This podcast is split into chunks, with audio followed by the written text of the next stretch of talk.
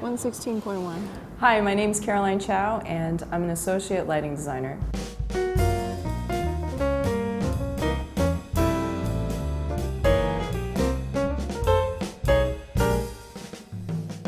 An associate lighting designer helps put on a production, assists the uh, lighting designer with whatever needs to happen um, to put up the lighting for a show. The associate lighting designer basically takes care of all the details so the lighting designer doesn't have to worry about them.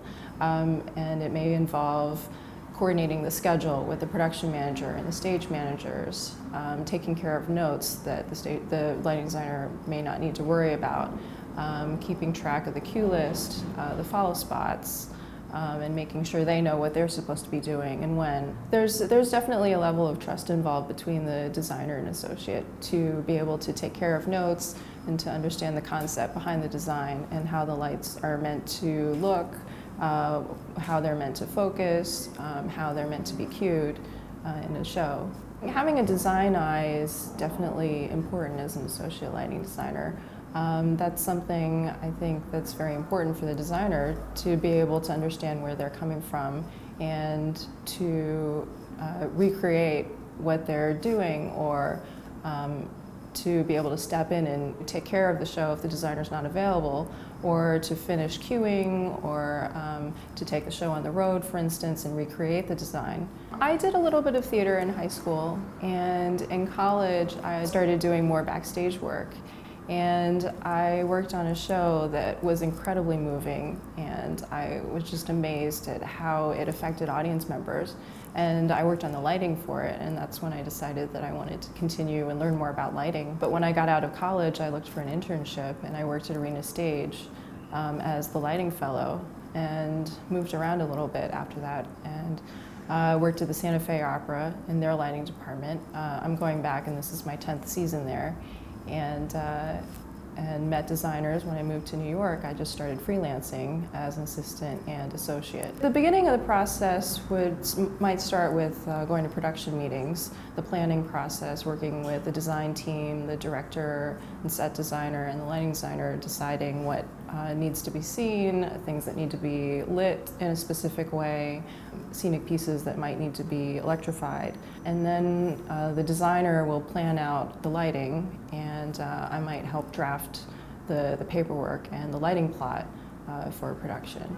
And then it goes into the load in period. Uh, the next step of the process would be focusing the show. So after the scenery is loaded in, the lighting is loaded in, and pointing all the lights on stage. And then we would go into tech.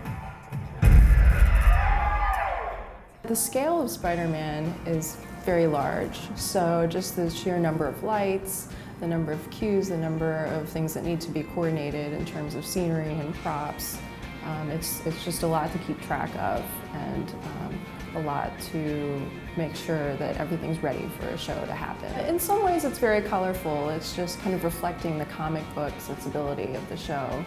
And um, in other ways, you know, other scenes are, are less colorful, but um, one of the interesting things about the show is, is the amount of flying and how to light everything that's happening out in the house as well as on stage and make sure the focus the, of the audience is in the right place. The lighting designer for Spider-Man is Don Holder and I've worked with him for several years. I've helped him with uh, regional shows and, uh, and taking them to different theaters and uh, assisted him as well as been an associate on musicals and plays. He's always overlapping shows. So he's always working on the next show while he's in tech or in the theater. This is the script uh, with all the lighting cues and the follow spot uh, cues written in, into it. Last night was the first preview, and uh, we get new script pages with revisions, uh, new lines, and cuts every day. So we update our pages and Don Don's pages as well.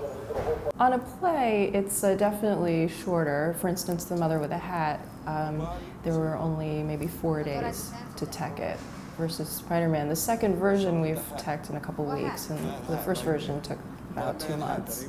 Um, and on the, the play, uh, I was the only person assisting Don on the show, and it's you know, much smaller scale. The set doesn't move as much, um, many fewer lights, and uh, less just less moving parts in general. Some people are quite happy to stay associate lighting designers um, and enjoy that challenge, and other people uh, want to be or are designers themselves and do an addition to their design.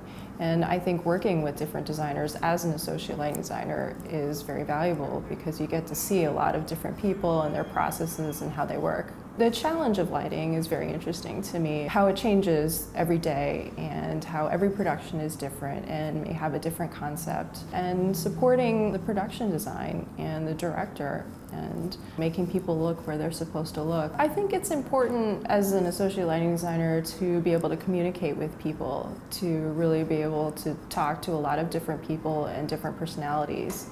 Um, and also to be able to lighten the mood. You want to be someone who is enjoyable to have at the tech table and to see every day for hours on end. All the different people that I get to work with and all the, the terrific people that I get to meet and work very closely with for maybe a short amount of time, but the friends that you make also along the way.